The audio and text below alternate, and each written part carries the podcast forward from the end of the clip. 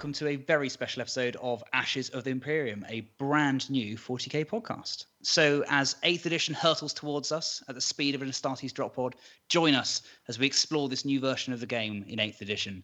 The galaxy's in flames, the enemies of mankind advance on Terra, and there's a whole host of awesome new miniatures on the horizon, as well as the new rules. So, reload your bolt rifle, sharpen your man reaper, or do whatever you need to do because 40k is back and it means business. My name is Dan, and I will be your guide through the shattered remnants of the galaxy. And joining on me on our travels as we explore the 41st millennium are my two fellow travelers, Ben.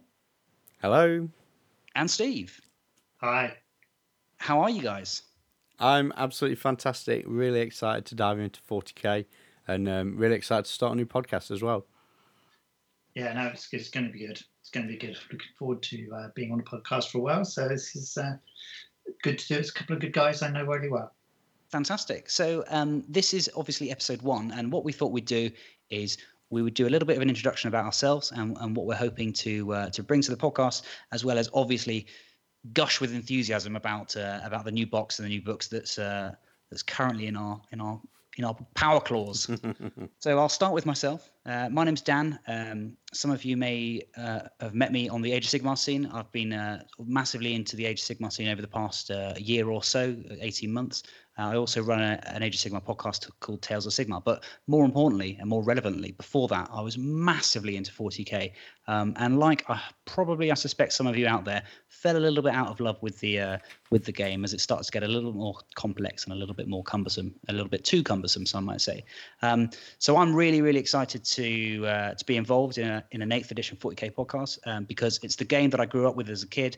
Uh, it's a, a lore that I love and uh, a really, really rich background which you can base all sorts of ideas from you know heretic heretic astartes coming out of the warp for, for the first time or or Genestealer cults rising up on an imperium world it's it's just there's so much to it and it's you know the possibilities are endless so i'm hoping to bring a little bit of that experience back into this podcast uh, and hopefully make some comparisons between old and new and where it's got better and, and where potentially you know it's it maybe hasn't I can't wait to, to get stuck in and start rolling some dice what about yourself ben yeah, so I know not a lot about 40k, which might sound really weird to be on a 40k podcast. Um, however, I am super keen to get into the game. I've just over the last few years, it's it's felt really weird to me that it's such a big game. There's been so many models and so many just awesome things about 40k, but from the UK community side, it it almost seemed a bit weird, a bit fractured, and there's been some big events um, but when you speak to the guys in the community, they are spread out. They don't really travel a lot to each of events. So this is the opinion I've formed from seeing it over the last few years, and comparing that to what we have in Age of Sigmar. Now, I'm not sure if it's because in Age of Sigmar, it's a smaller game. There's less players. People are forced to travel, so they got into the travel mentality a long time ago. Um, I don't know. It just seemed a bit odd. So what I'm hoping to do with my input into this is get into the game, learn a lot more about it, paint some awesome new models. Um, but also, I'm really interested in getting our club up to a really a really high level of 40k playing because some weeks we have 20. I think one week we had as many as 30 people playing Age of Sigmar on a club night, and I'd love to see that for 40k in the Derby area as well. So this is kind of one of my aims and goals with getting into the podcast, learning the game, helping to grow my local scene, and hopefully that might have some impact on the wider scene as well. You know, getting other podcasters um, in 40k. I know there's a lot popping up at the moment, um, doing more club stuff, running events, and maybe there's a lot of that out there already. And I just I didn't know about it because I'm not in those scenes. But I certainly would like to learn about that, and that's definitely the community side is one of my main motivations for getting into this, and it's one one of the things I'm looking forward to the most. Yeah, definitely, and that's something that I think we've seen from the AOS scene is that it is a really close knit bunch of guys, but uh, guys and girls, and it's not a but it's not a cliquey thing. It's you know if if you are new to it, it's very welcoming as well. What about yourself, Steve? Uh, I mean, people may know me from doing Age of Sigmar. Um, I kind of enjoy doing the narrative, themed armies, and big terrain projects um, that all bring together sort of story and background. Um, for me, 40k is something I've, I've, I've always dabbled with. Um, the main group of people I game with are not big players. Uh, my local club plays, but they tend to play uh, kind of min max, highly tuned competitive.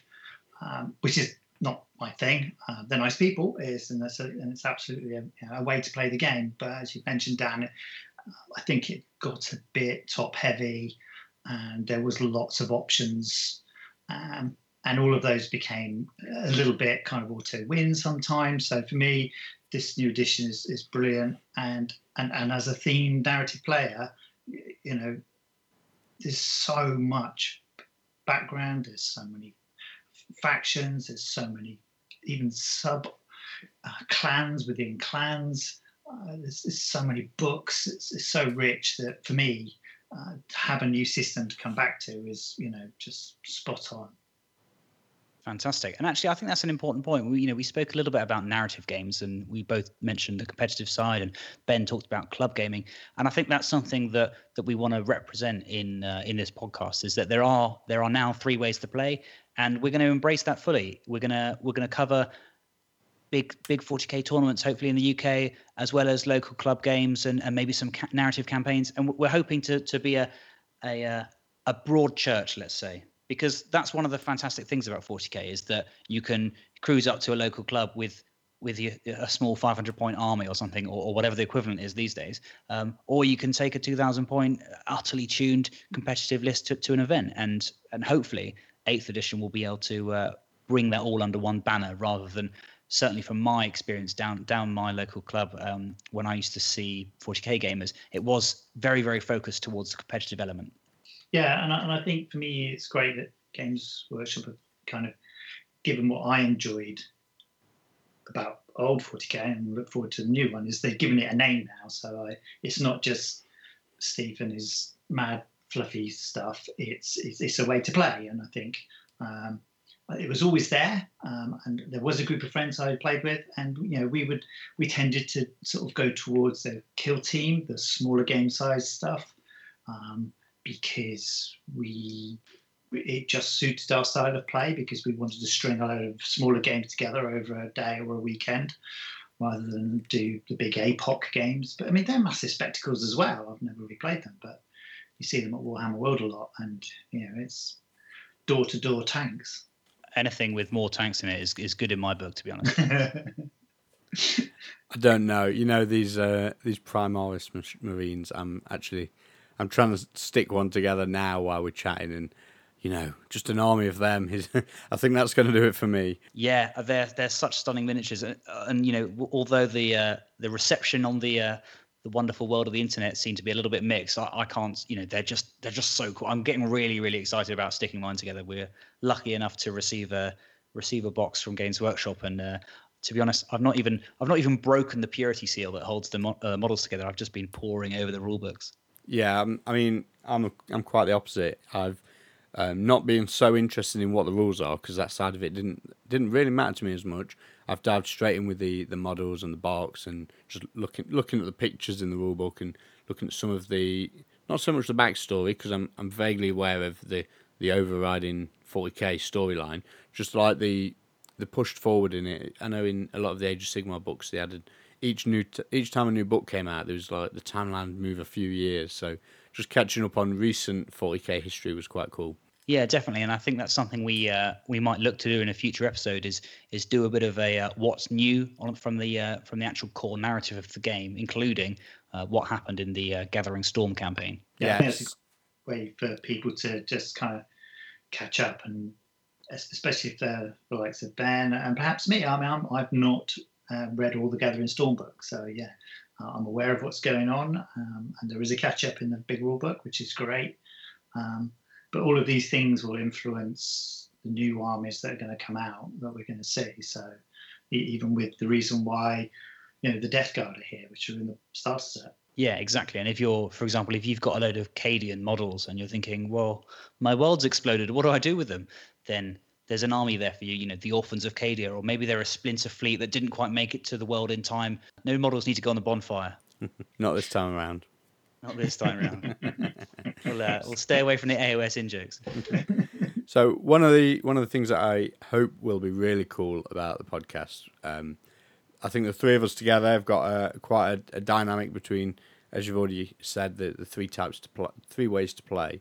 Um, but I imagine there's a lot of players out there who are 40k curious. You know, they've, they've maybe not played for a long time, want to a way back in, um, diving into some of the you know the great 40k podcasts and you know their 200 odd episodes. It it might be a bit daunting for them, but getting into a podcast like this, which is new starting with the new edition. Um, and including players who are, are getting into it again and picking it up again, and even yourself, Dan, who's a lot more experienced with it than um, myself and Steve.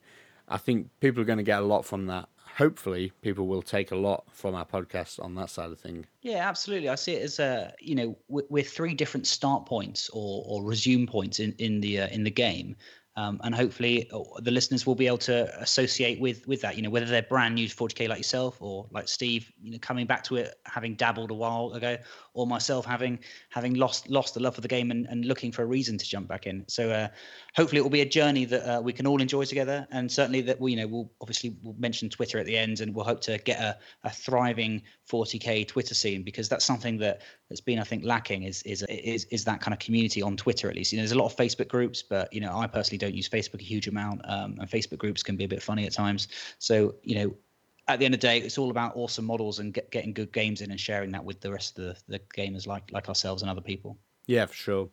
So Ben, what are you what are you most excited about? Well, I don't know. You know, um, just playing some games. I think um, as it, if it's you're talking about models and armies and rules, um, I'm really looking forward to picking up Ultramarines. They were the army that I played way back in when I first got into Warhammer.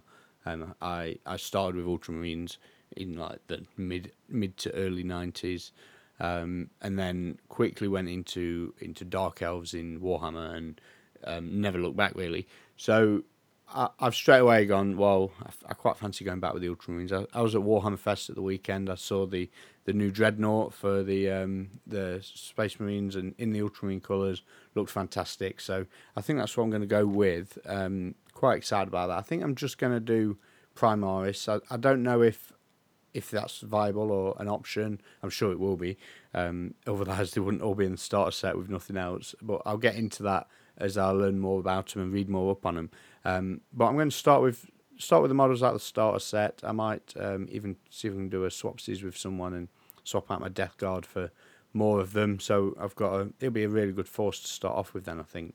Um, but yeah, that's that's kind of the routine I'm going to go and. Uh, that's the the thing I'm looking forward to is uh, getting some paint on some models and playing some games down the club as well. I think we're going to get some some small battles in. We've we've got a really good AOS scene which are um, regular tournaments of like 700 point level where you can play three games in an evening on a club night. And I think um, twisting that over to 40k to get new people in and to um, get the people who are curious just to play some games. And the other thing is if you're playing three games in an evening, it's really cool that you, you don't just play one game against one army and think, oh, that wasn't very much fun. Because, you know, and you can always have a bad game against anyone with anything. Um, whereas if you play three in an evening, you get to see a real good spread and it gives you a, a, a lot more instant feedback on what you like about the game, what you dislike. Yeah, definitely. And it's um, quite often you uh, you can chase the chase your shots really. You know, if, if you play play a list that you that's new and it goes really really badly, it's almost tempting to spend the next week before the next club game, changing your list and thinking what went uh, what went badly and why. Whereas if you play three games in a row, then you've actually got a little bit more a little bit more experience with that army. If, if you know if you're looking to fine tune it. Yeah, for sure. What about yourself, Steve? What are you uh, what are you most excited about? I think for me, um, what drew me to 40k uh, when I came back to gaming about seven or eight years ago was the fact that the armies are so different and they play so different. And for one of those, for me, was I, I came back playing Tau, and their character of being high tech, lots of gadgets, buffs, combos that you needed to make them work, um, for me, gave them lots of character and made them play very differently. What I like about the new system is that we're going to get them back, but without as being as complicated they just got so heavy and playing a game, especially when you had a specialist army, so not like a mixed force. You have a specialist army, you know, you, you could not do anything for about 45 minutes while the other person was just going through all this, they have to do that, and then they have to die this, they have to check this other table, and that's in a different book. And And I think for me, faster games, simpler games, and I think it got exposed more when I went from eighth edition to Age of Sigmar, and the speed at which that that can play. Now you can still, you know, the bigger games, and then you start having times of war. You start having, you know, the battle plans can change. It can soon be as deep in its tactical choices and your theme choices and what you bring to the game. But ultimately, the core set of rules is simple. I don't need to read a book to understand all of your war scrolls. Your war scrolls will tell me what you're doing, and in the same way, data sheets will do the same. So for me, still to be able to get the depth of the armies, the complexity of their nuances and their flavor onto the tabletop, but without all that extra heavy paperwork and rulebook clicking. Definitely, just, it's just it's just all good. Yeah, the game is the game is simple to play, but the game itself is complex. Yeah, and and, and for me, just looking through the book, I've not read it, I've just got it, but looking through the book and seeing we have missions, battle plans, we have stratagems, we have these these extra layers to go in there that we know that are going to make the difference from one game to the next. How you run them, are you battle forged, are you not? All of those things are like options for you to do, and yet we've still got a little concertina folded piece of card that just tells us what we're going to be doing for like 95% of the time we play on the table. And the cool thing is that the you know if you look in the advanced rules that all the planet strike stuff and the uh, you know city fight you can you can go in at whatever level you want if you if you are if you just want to see how the game plays at a simple level, then you can do that. But as soon as you've got that, get those basics wrapped around, then you can you can jump in with some of the complex stuff, and you can make it as deep and rich as you like, or you can just do a quick fire small small points game. Yeah, I think for me that's another thing I'm excited to explore is you know what is a practical small points game. You know, um, we've got Shadow War obviously, which is the more skirmish, and obviously it's a different system. But you know, if we could see 500 points old money to new. I don't know how the exchange rate has gone, but I think you know sort of 500 point 750.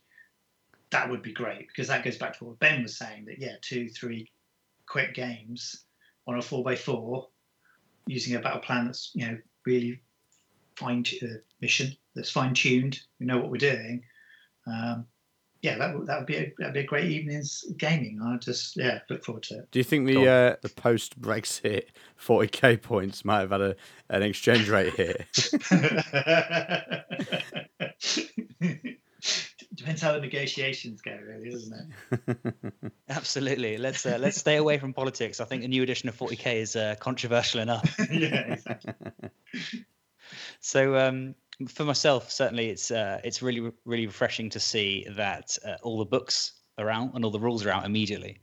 You know, for, in AOS we had to wait for the Grand Alliance books, Chaos, Death, Destruction, Order, whereas now we've got all the uh, all the indexes, and uh, and just having those at one's fingertips immediately. It just it's you know I, have got a few armies that are sat on the shelves, and I'm just now flicking through all the rules for them and trying to work out which one I want to use first. Yeah, I can see that. I mean, the when Age of Sigmar came and all the war scrolls were there, but there's no points. It was just like what?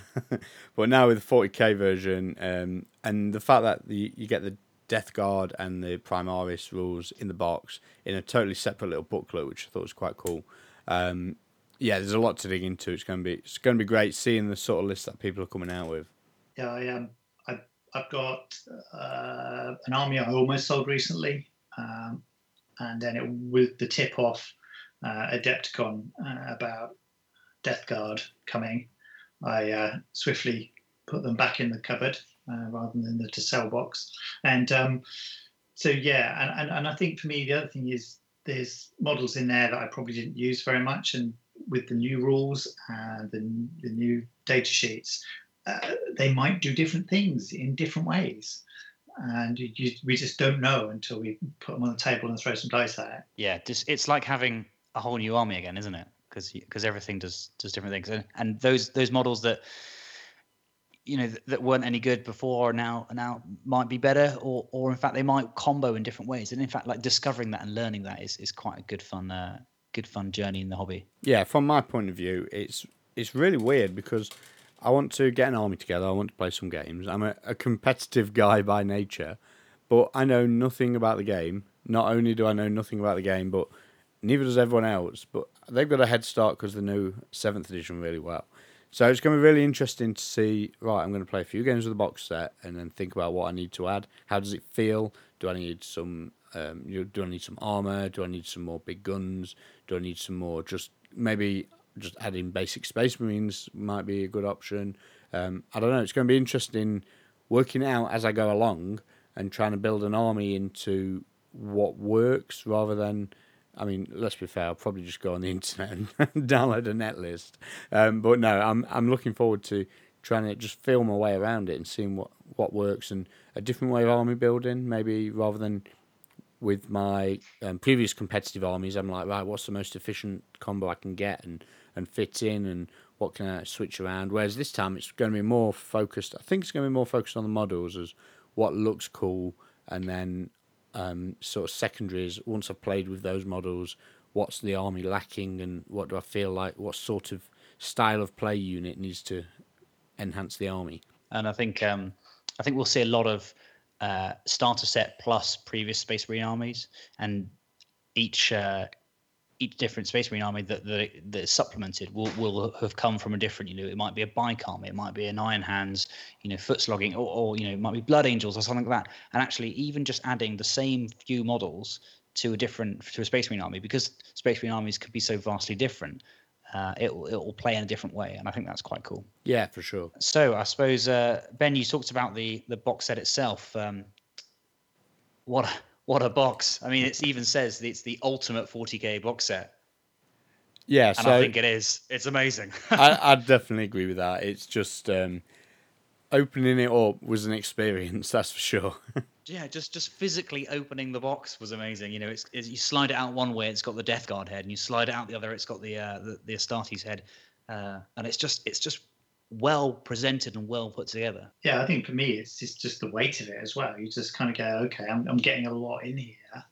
And, I think for me, uh, you know, a big standout, um, and I'm old school because I like my books. I've got, I have got computers and I have got iPads, uh, but the hardback rulebook um, just sat in the centre of that that presentation is just glorious. And I think you know, putting that in that set uh, as a hardback, as a saying, this is key. This isn't just a reference in here. This is key. You need this to to enjoy the game. And I think, and still keeping it at the price point it's at. I mean, it's just fantastic. Yeah, this is this is an absolute well. It's, it's a complete first, isn't it? It's the first time book that size. Um, well, since the first time in a long time, let's say. I suppose second edition when you used to get the uh, the three the three softback A4 books yeah, you're before my time, mate. well, back in second edition, you did have something similar, but it was you know three big softback books, and I think since then they've they've started to uh, to cut down out. Uh, probably maybe an edition or so out, but but yeah, certainly getting this book in the uh, you know I've got it in front of me now, and it's just it, it's the full shebang. It's not just a uh, an A5 uh, softback small one with with no rules. It's got or, or, or no uh, background. It's got it's got countless pages of, uh, of background and the, the basic rules and the advanced rules. Yeah, it's pretty epic. What what gets me is not only have you got that awesome rulebook and all the rest of the cool stuff in there, um, just the sheer amount of really awesome artwork in the whole, just in all of it. From I'm holding the Death Guard book at the moment, and just flicking through that, every page has got awesome stuff on it um, miniatures, artwork, rules, everything. But even just going to the box itself and you know the the outside sleeve with the the main art on the front, um, all the models you see on the back, and then the kind of the first inner sleeve, like you said with the Death Guard heads, and it's like every every part of every bit of this Dark Imperium box has just been made awesome. It's like it's almost like someone sat and gone right, let's take every aspect of this this kit and make it amazing. What would we need to do to make it the best thing ever? And even down to um, previously, when you buy a Games Workshop starter kit and you get the dice in it, and they're little white 10 mil D6s. Well, these are big, chunky, like crystal effect, big red dice, which is totally different to what anything they've done before. It's just everything has been just turned up a notch, and it's really cool. It feels like a really premium product, doesn't it? Yes, for sure. And uh, definitely, definitely agree with you on the uh, the art front there. I, you know, I'm just flicking through it, at, you know, right now, and just oh, there's a, there's a few amazing double page spreads, you know, with with color all the way to the edge, and it's just it, it's it's a stunning book. And the art the artwork of 40k is something that's always been quite an inspiration. You know, sometimes I you know I've started armies but based off based off one image. And uh, to have such kind of evocative and, and really inspiring art in the rulebook as soon as you get the box is, is a cool way to get people thinking. You know, whilst they put together their Primaris Marines and Death Guard, hmm, what's next? What army am I going to do? And I think for me, there's um, some really the battle scenes for the actual miniatures, photos of the models themselves, the battle scenes that are in here. I mean, they're obviously all influenced by the work and progress that's been made from the art. So even those, you know, you just look at those and they're like, wow, you know, use of smoke, use of color, you know, they almost become art in themselves. So, I mean, for me, who someone who's looking to recreate these art battlefields, yeah, the, the, the pictures are just fantastic source materials. You're right. You're right, Steve. It's just uh, you know whether it's whether it's the graphic art or the, uh, the sort of the photo art or uh, or pictures of the models themselves. Very very cool. So uh, on on armies and on models, Steve, uh, what's uh, what's new? What what's on the horizon for you? So I think for me, uh, my thoughts were well, it's a new rule set. So rather than use something that I know already, and you kind of end up with that syndrome of like, well, this I know this did this before. I'm going to try and use it the new, the new rules I've gone. You know, new rule set, new army, and it's one I've never done before. So um, I fancy doing orcs. Um, I I also thought, well, uh, as I don't know how they work, I don't know how they run under the new rules. I'm just going to like Ben very much. So I'm going to pick what I like, make that, and that will be the core of where I start and then the rules and the games I play will decide what gets added. So for me, um, I, have decided to go robots because everybody loves robots. So it's Killa Kans, it's dreads, and then I've currently got a mega dread from Forge World. Um, but already I can see myself eyeing up a Gorka Morka or for uh, adding one of those in as well. But for me, it's. But I think the other nice thing is because it seems so simple just to pick up a book, an index. Within a few pages, you've got all you need. I have got some Tau left I haven't sold on. I've, I've got sort of a um, stealth, um, Shadow Sun, stealth suits, uh, stealth drones, um, tetras. So I've got a little combination there. I mean, that's ready to play. Um, I've got Death Guard, Plague Marines, and Renegades, which was an unfinished project. So that's good to go. And then I've also got a few Genestealer Cult that only needs probably a couple of boxes to be playable. So mm. that's a very, very exciting army, Genestealer Cult. Only a couple yeah. of boxes. Aren't they going to be a thousand boxes? um, well, I've got the um, what's the box set? Is it Overkill? Death Watch Overkill. Yeah, so I, I got that and split the Death Watch with a mate. Then I already got some conversions I've done myself, plus a couple of the old metals, not the um, not the big Genestealer leader, unfortunately. That goes for quite a lot these days. Um, so yeah, again, I'm, I think for me, I'm gonna you know go in slowly and get 500, 750, maybe a thousand points, and then I'm loving it. You know, the people I'm playing, it all makes sense, and we and it's it's good fun. Then yeah, absolutely, Ben. And there's no reason why I wouldn't expand that out. And uh, you mentioned maybe getting a Gorkanaut or a Morkanaut. What about a Stomper? Yes, for me, the aesthetic of those. Um, because they're pretty good. Yes, yes. I've tried not to look at the rules, but yes. Um, yeah, I, I, think so. I, I think for me, it, it, will come. Uh, whether I want to put some legs on it or not, I don't know. Or, or raise its skirt a little bit so we see a bit more of the feet. Um, I have been raising the legs on the Killa Kans so they're not quite so squat. Um, but yeah, I think I ease myself into that. But yeah, I, I, if you look at any of my Age of Sigmar armies, I love a big centerpiece, you know, whether it's a Dread Saurian or a, a giant crocodile riding an even bigger crocodile. So I think I think it, it will come, but I'm, I'm trying to finish what I've got first. So it's only a matter of time, mate. Once you've been bitten by a mech bug, you know, yeah, it's only a matter of time. Yeah, smell the oil. I think orcs are one of those really cool armies that they're, they're so different depending on, like I said about the Space Marine armies before.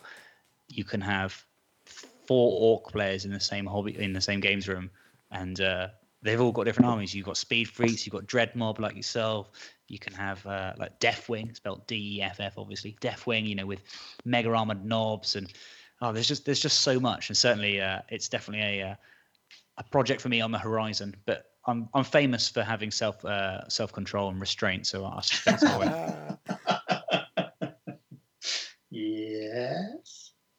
Oh dear. What about yourself, Ben? Apart from uh, apart from the Primaris Marines, is there anything on the horizon for you, hobby wise? No, I think I think I'm just going to do those guys. Um, when I when I picked up Stormcast in Age of Sigmar, one of the reasons I went with them was because I knew they'd be released regularly, having played Chaos Dwarfs for a few years, and I imagine any 40k, I don't know, Sisters of Battle and Dark Eldar players might identify with this. Way you can go years waiting for some releases. So if you jump on with the biggest and the best poster poster child of Games Workshop, then you know you're going to be getting the models regularly. You know, every six to nine months there'll be a new box set out or a new book or something for your army. So, do we think the uh, the first codex to be released is going to be Ultramarines or or even just Astartes? I, you know, you almost if you was a betting man, you'd put your mortgage on it, wouldn't you? You wouldn't get very good odds, I don't think. Followed swiftly by Death Guard. Yeah, I mean, uh, I think we've we've seen the um, Angel of Death teaser video. So, oh my god, it's gonna be so good. yeah, I mean, just I got just very very excited just... when Magnus came out. Yeah. Oh yeah, I mean, it, seeing that model in the flesh will probably make me start a full Death Guard army. Yeah. And this is the problem. Doing this you for two, problem. two game systems. oh dear, yeah, absolutely. Gonna have to uh, get a new credit card. So maybe Ben, I'll take you up on the swapping those Death Guard out. So I've got a double Death Guard. You know what? The more I look at them, the more I'm like, oh, the Marines are great. Maybe I should do Death Guard.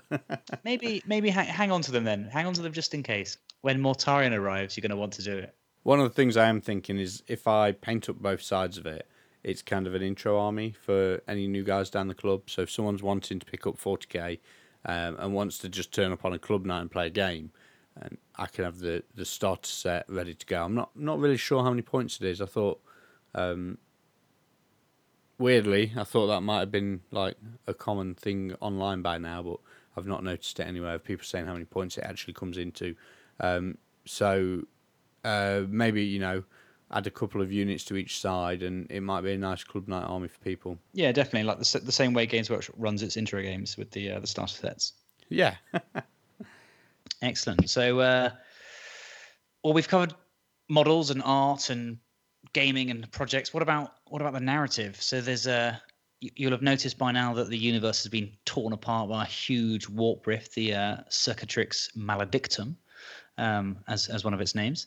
Um, what do you think this means for the 40k background? And, and now I, I, know you guys uh, might not necessarily be as read into the uh, 40k background as uh, as other people, but based off what you know, Steve, what do you think? I think for me, it, it's um, it, it's just a, it's, it's just a way of shaking everything up. I think for me, you know, we've had the Eye of Terror, and now suddenly, you know, we've got these other storms, we've got these other um, know, places, and you know, and we've suddenly got a load more narratives. We've got places that have been hidden behind the um, hidden behind this big rift through the galaxy. Um, and the, the, you know, this the little bit I've read is that you know we're now kicking off in the fact that some of the storm has relented and the astropaths are getting you know readings back and they you know we we've been making some connections and this is why we got this new crusade to go out and and and you know recapture the losses that have been there but I think for me is you know this is this is if you see the maps and the maps are another really good example of some great art. You know the star maps and stuff. You can look at that and you can go, yeah, that's pretty serious. You know, a bit of an eye of terror, wormhole in space. We can all imagine that, but this is this is huge, um, and I think mankind really is under a lot of pressure to, to deal with it. And I think the other thing is obviously what we see the other Xenos races taking advantage of that. Um, we already know the Tau got a new expansion that they that they're using. You know all this um, upheaval in the Imperium. So I think for me, it's just so many opportunities now to rescue a planet, discover a planet that's been hidden behind this rift, and what's there. You know, it, it was a hive world. Oops, now it's full of Genestealer cult. So, yeah, I, think for me, it's a it's a great way to kickstart a new system.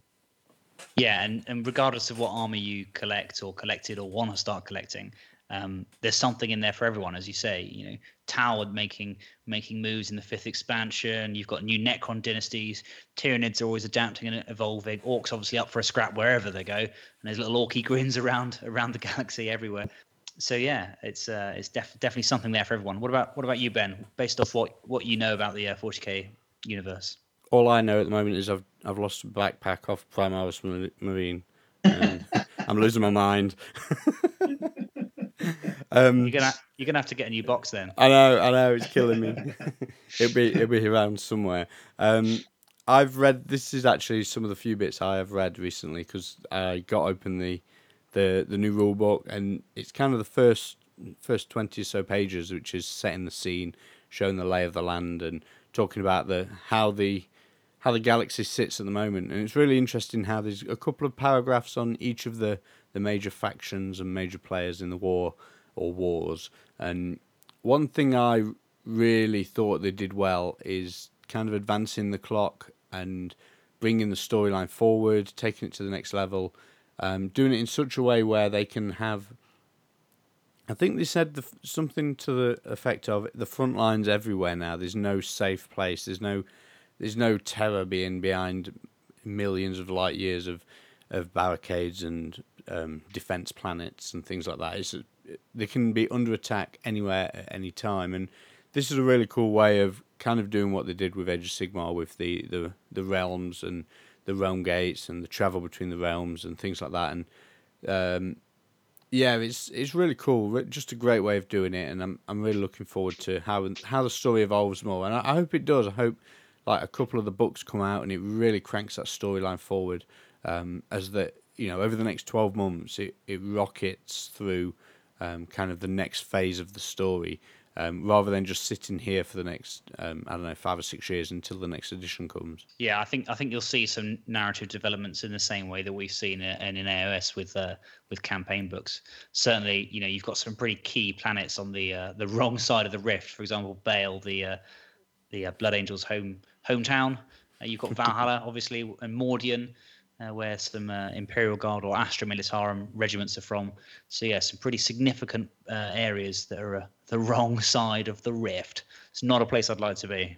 I'm looking forward to seeing, um, and we talked about this off air a bit, uh, where all the Primarchs are, because those we thought were dead are not, and those we uh, know are dead may not be, and those we assume are alive might not be, and everything's everything's fair game, I think, with the story arcs coming forward. So it's going to be really cool to see what happens there.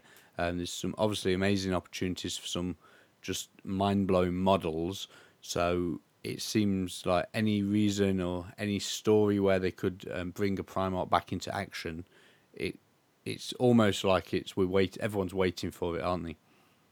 Yeah, although as a Blood Angels player, I'm uh, I'm not quite sure whether it's possible to bring Sanguinius back. uh, you never know. well, these vampires, um, you can never kill one. Yeah, never keep them God, down. No. Uh, I'm not quite sure I want to see that. Although the model would be amazing. Um, on models as well, I think um, it's also a fantastic opportunity to see cool new models for big characters. So Ghazghkull Thraka, the Orc Warlord. Abaddon as could, well.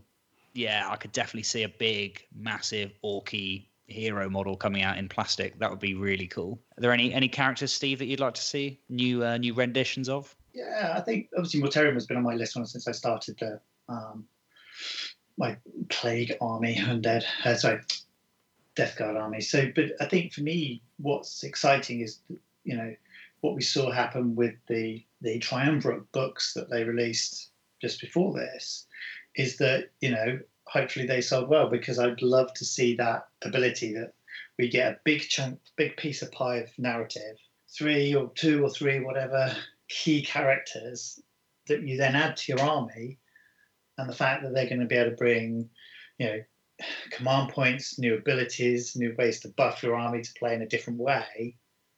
For me, that just sounds perfect. Yeah, absolutely. And uh, Games Workshop's already said they're going to look to adapt the points and change things and you know mix things up. If if one model starts to dominate or one army isn't doing too well, they'll just change it, and they can either do that by changing the points or they could do it by introducing a new model with a new a new data slate. I don't think anyone, everyone would be super happy with that. I, I don't think anyone, um, the speed at which things can get changed.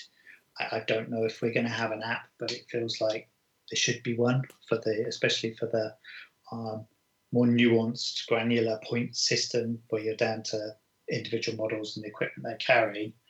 Um, so yeah, the ability to just you know tweak that uh, and the speed at which they can do it has been proved with um, Age of Sigmar. So it, it's all sunny. It's all good.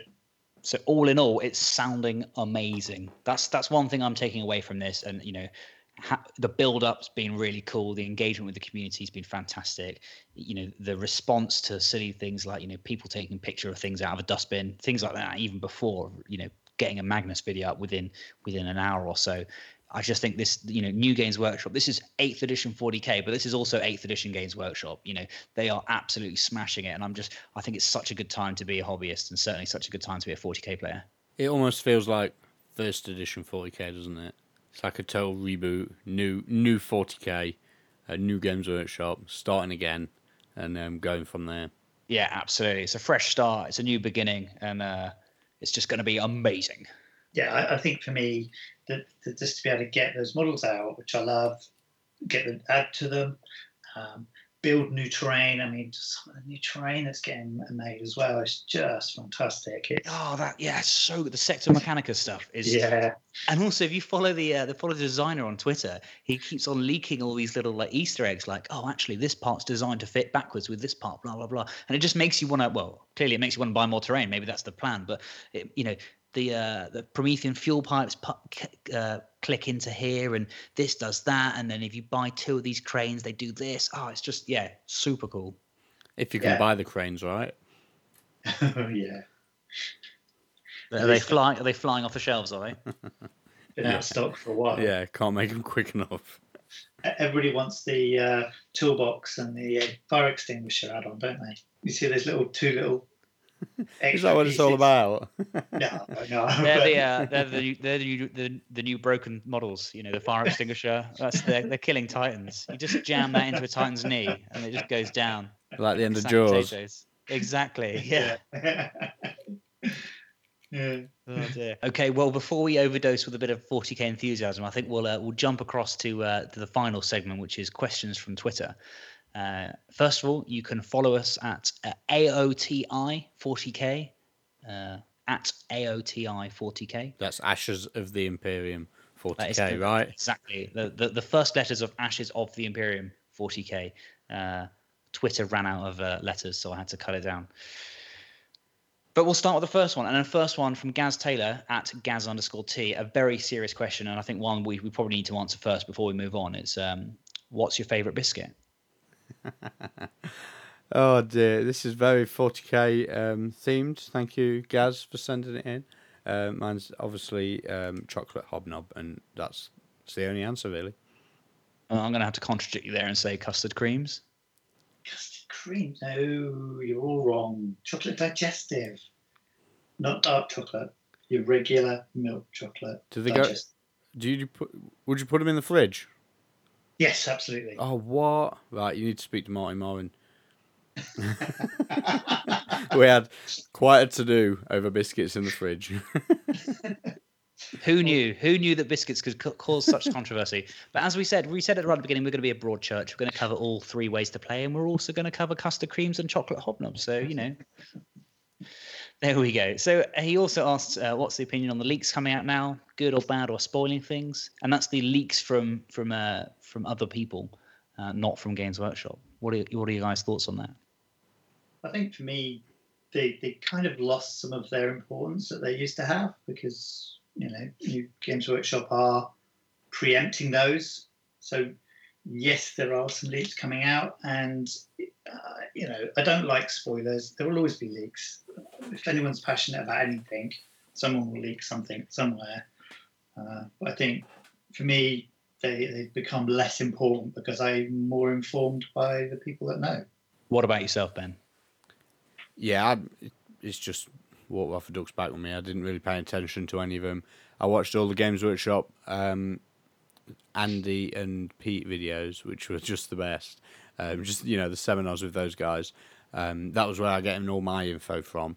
Obviously, the, the community site, the releases, and all that sort of thing was cool. So when it came to people actually leaking stuff on the internet, um, I kind of wasn't that interested. I'd, I'd seen all the, the cool and relevant stuff from Games Workshop presented in the best way, and then the the rest that was kind of is almost inside football. 40k players who know about 40k talking about the things that people who know about it would be bothered about. It just didn't apply to me, so I, um, kind of passed me by on that.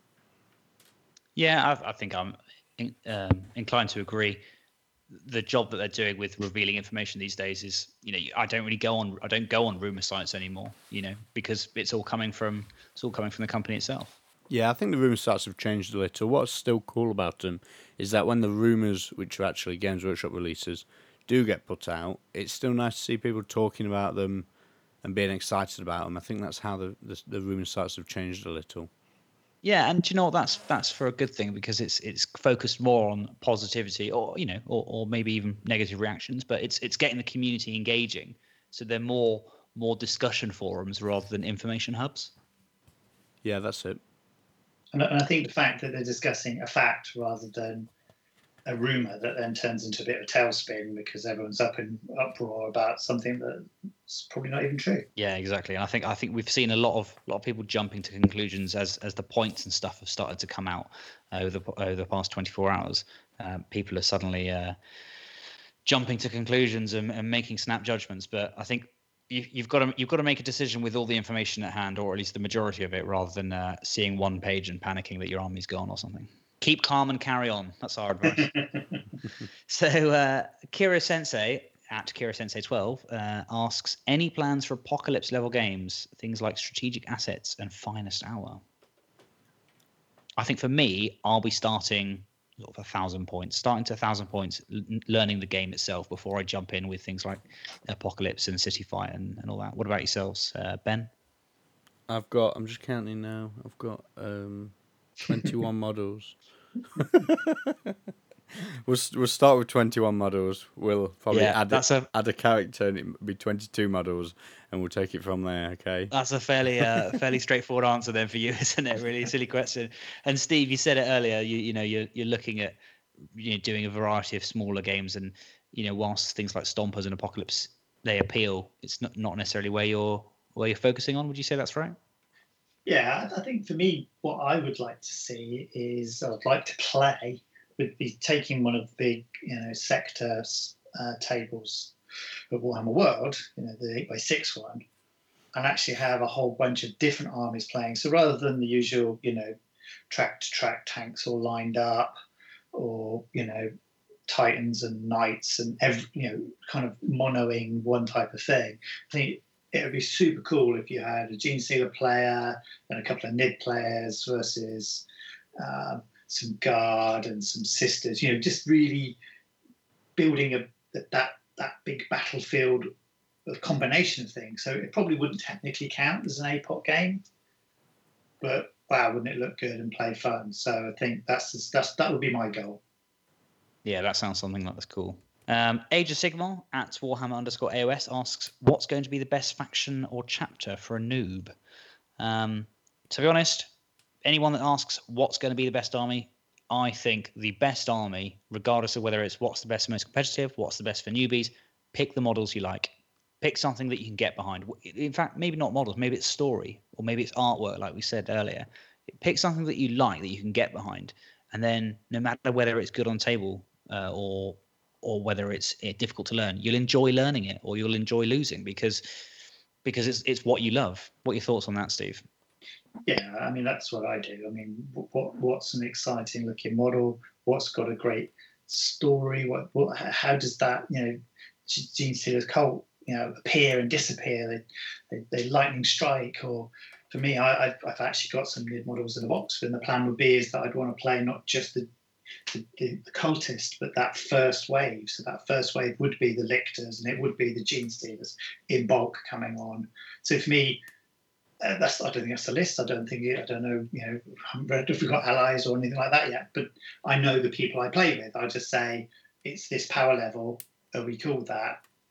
So I think for me, what what's exciting because you're gonna have to sit down, build and paint these things. So you know, and you're gonna you're gonna need to read the rules on them. So you've got to be passionate about it. Uh, I think if you're looking for you know the uber competitive stuff, then you, you probably need to wait because we don't know yet. Nobody knows. Ben, what about yourself? Um, I know John, who's asked this, and he doesn't want to hear any of that. I'm afraid, guys. Um, Space Marines are the best, John. Buy some Space Marines. there we go. You heard it here first. Um, and then Dan asks a practical question, not necessarily about 40k, but about the podcast itself. How, how often do we plan on releasing an episode? Uh, how long is it going to be? And how long will each episode going to be? Well, uh, we're looking to kick out an episode every uh, two weeks or so, and uh, we'll try and keep them under an hour. Um, and uh, yeah, hopefully uh, we'll do bite-sized regular chunks rather than massive, long three-hour monstrosities that are, that are difficult to listen to in one go. Uh, and then we've got another one about exploring that we said we were looking forward to explore the narrative side of 40k and, and how are we going to do that um, from another uh, Twitter follower, uh, Liam Jordan. Well, I think we're going to do all sorts of things with the narrative side of 40k. Uh, yes, uh, Steve will no doubt be writing his own stories and everything like he does with his Age of Sigmar armies, but we'll also be doing some some episodes on creating a narrative um, army or background, and and we'll just be in general sharing our kind of our love of the of the lore and the, the, the rich background that 40k has. Would you guys say that's fair? Sounds good to me. Yeah, absolutely. I've, I've got um, me and my son are a bit busy building a planet right now, which we're going to set everything in, and I'll show that another time. But yeah, we're just that planet lives within you know one of the sectors, which is part of the whole thing. So yeah, we and as that story advances, then it probably advances onto our planet too. So yeah, I think we looking forward to it. Really looking forward to that. Another question from John. Uh, do we think mechanized armies, in brackets tanks, just in case we didn't know, um, will be strong, or will it, more infantry strong armies be a better option? Well, I think at this early stage, it's probably uh, too early to tell. Um, but also, it's a new edition, so I think there'll be there'll be areas of strength in each, and it'll depend on which which race you're playing and everything like that. But hopefully, uh, each army, each each race will have a uh, strong ways of playing rather than just one good way.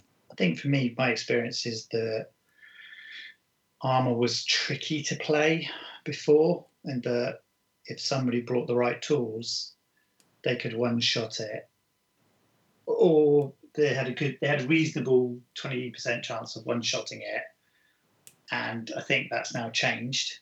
Um, so I, I think that's encouraging.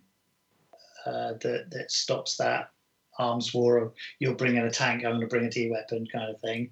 So I think I think for me that just encourages the fact that that mixed force, that mixed armor, dreads or robots, infantry, flyers, that would be something we'd see more on the table. Would be cool. And next from Plague Monk Campbell, uh, are we going to be doing a core rules overview episode? Uh, yes, we're not going to be reading the rule book um, page by page, but um, we certainly, hopefully, uh, talk about some of the the core things, like you say, Battleforged army and command points, because some people some people will just want to listen to that rather than to read it themselves, um, and also we'll cover some of the the, the main changes and, and the key changes in in the rule book.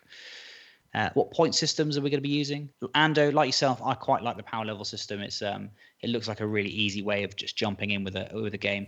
Um, if you're going to go to a tournament, I think obviously the the more uh, the more detailed points allow you to do things with a bit more granularity and a bit more fairness. But for club or casual gaming, I think uh, power level looks good for me. Do you want to just talk a bit more on that, Dan? Because this is one of the things that's really interesting to me, but I've not actually read up on yet. Um, and I kind of get the impression it could be interesting to a lot of other people who are wanting to dip the toe in as well. So, what's what does he mean by which points levels, and what do you mean by these options between the two?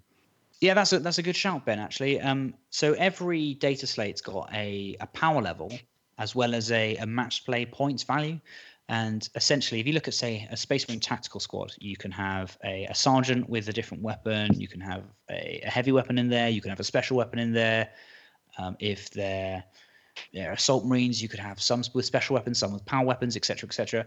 Um, so the the power level system allows you just to have a a core points value for for a squad. So if you look at uh, Chaos Space Marine Havocs, let's say, there's seven power for five of them, um, regardless of what um, weapons you give them. You just say, right, that's a that's seven power, uh, and you just add it to your army, uh, and then you can have whatever weapons you want, and that allows you to organize a, an even game very quickly so you don't have to worry about what's got what or your army's brought the wrong thing etc you just go right seven points in it goes um, whereas the the match play points values themselves are a lot more detailed and they they allow you to add um, add in additional models rather than per five.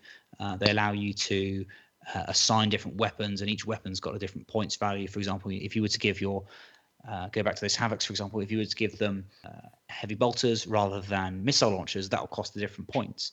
Uh, so I think that that's really aimed at um, the competitive side of the game, you know, the match play, but also the the power level system uh, gives narrative or open play uh, games gamers an option to have a, a, kind of quick fire quick fire system to to get an even uh, matched up uh, army. So it wasn't like for example it wasn't like the early days of aos where it was there are no points just treat yourselves and uh, try and get it right. Yeah sounds really cool. I really i'm looking forward to seeing um kind of the difference between you know if you go to a proper full-on match play event and they used the detailed points where intricate army list design of do I take one extra point on this unit, a couple of points here, whatever. Um, and then at the next event, someone says, right, well, we'll we'll still play, you know, big tournament, competitive games, but we're just going to use the more basic system. Um, it'd be interesting to see if the same armies are powerful in both systems. Yeah, I think I think as long as people so power level is probably open to some abuse depending on the environment you're in. Uh, I think if you're playing down the local club, and you all take, you know, say you both take a Chaos, uh, or rather, they're now Heretic Astartes. Both take a Heretic Astartes army with loads of Havocs in. Uh, you know, there's probably there's probably a weapon in there that's that's more expensive than the other, that's probably more efficient. And if, if your opponent is only going to take the top most efficient ones, and you've only taken you know something that's a bit fluffy but but not too not too hot, then yeah, the, the game is going to be slightly less balanced. But at least you are in the same ballpark. Sure. I think for me, I think the, the thing for me is that if you are playing a, um, a match play where you're using the match play missions and it's about having an even fight because the distribution of the objectives are even, turns are even, everything else is even, it comes down, then absolutely having that granular level to say, well, you know, you've got two rocket launchers because I can have three heavy bolters when you play narrative, and there are narrative missions, which I've not read, but there's a set of narrative missions.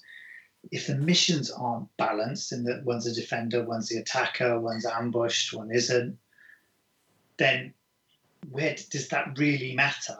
Because we're, we're going to just play the game and see what happens.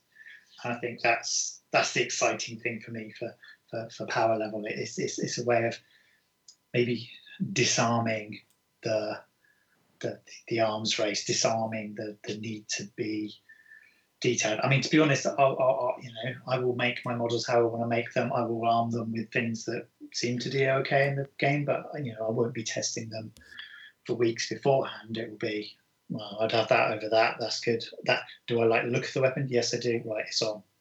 So, um, but yeah, no, I, I think I think it's really interesting way of of allowing two different people especially I think you know people coming new to the game because you know when you look at it and you can just say I like those models they are six power brilliant rather than well what's the difference between a plasma and a melter gun Ben do you know no idea so you know it just says you can have one if you if you play six power. So I think for me, it's a great way of just being able to just get your dice, get your models, get your terrain, go and play.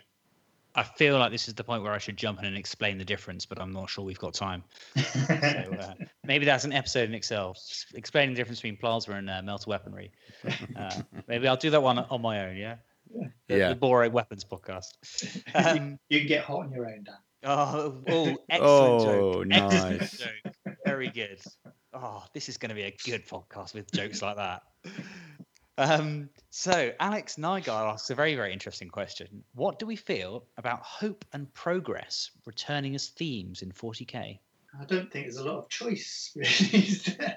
Well, the uh, the universe has been torn asunder by a uh, huge, massive warp rift, so it's looking pretty hopeless at times. But yeah, it's uh, it's it's it's at the brink, it's at the precipice of a of a new age. So whether there's much hope, I'm not sure, but certainly there's been a lot of progress, and there's we I think we've we've kind of covered a lot of that. Of you know, we're looking forward to seeing how the narrative uh, develops and progresses there.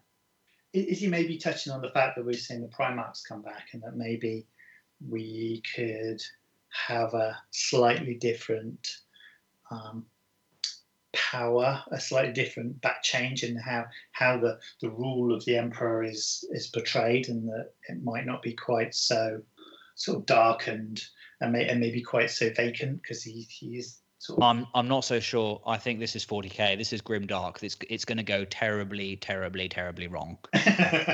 yes, yes, a Primarch has come back, but you know when the next Primarch returns and which side he's on, we'll see. Uh, we'll see how much hope and progress there is when uh, when Mortarion starts. Uh, yeah. Yeah, I'd forgotten about Mortarion. I think I think for every uh, for every step forward, it's going to go cataclysmically backward for the Imperium at some point. So uh, as always, there is only war. Will we be attending 40k events, and will Ben start to collate 40k rankings? Uh, yeah, I hope. Hopefully, uh, I'll start going to a few more 40k events. But uh, rankings, Ben, is that something you'd uh, like to comment on? Um, I will be wholeheartedly backing the um, frontline gaming guys. Um, ITC is the way to go, I think, on this. So that that about wraps it up. As as I said, um, this is a slightly longer episode. It's the first one, but we will be trying to keep them under an hour uh, or, or significantly less uh, in most cases, and, and sticking to one topic and and sharing our, our love and enthusiasm of, of the uh, of the game. So all that remains is for us to do Twitter hashtags where you can find us on the uh, the wonderful world of the internet. And uh, Ben, do you want to go first? Yeah, sure. You can find me at baddice.co.uk. Um, I do a daily Age of Sigmar podcast over there. And we also meet once a month with myself and my two co hosts to talk all things Age of Sigmar. But um, the best place to get me is on Twitter. That's at baddice underscore podcast. And what about yourself, Steve? Um, I, you can find all my hobby progress um, and ramblings on, on Twitter um, at Tin Racers Steve. Fantastic. And I am at DangerMouse425 on Twitter. And you can also uh, find me and a couple of the Age Sigmar guys at talesofsigmar.co.uk if you want to check that out as well. So thank you very much for joining us. Um, we hope you've enjoyed it and we look forward to recording uh, another episode soon. So we'll leave you with the thought of the day.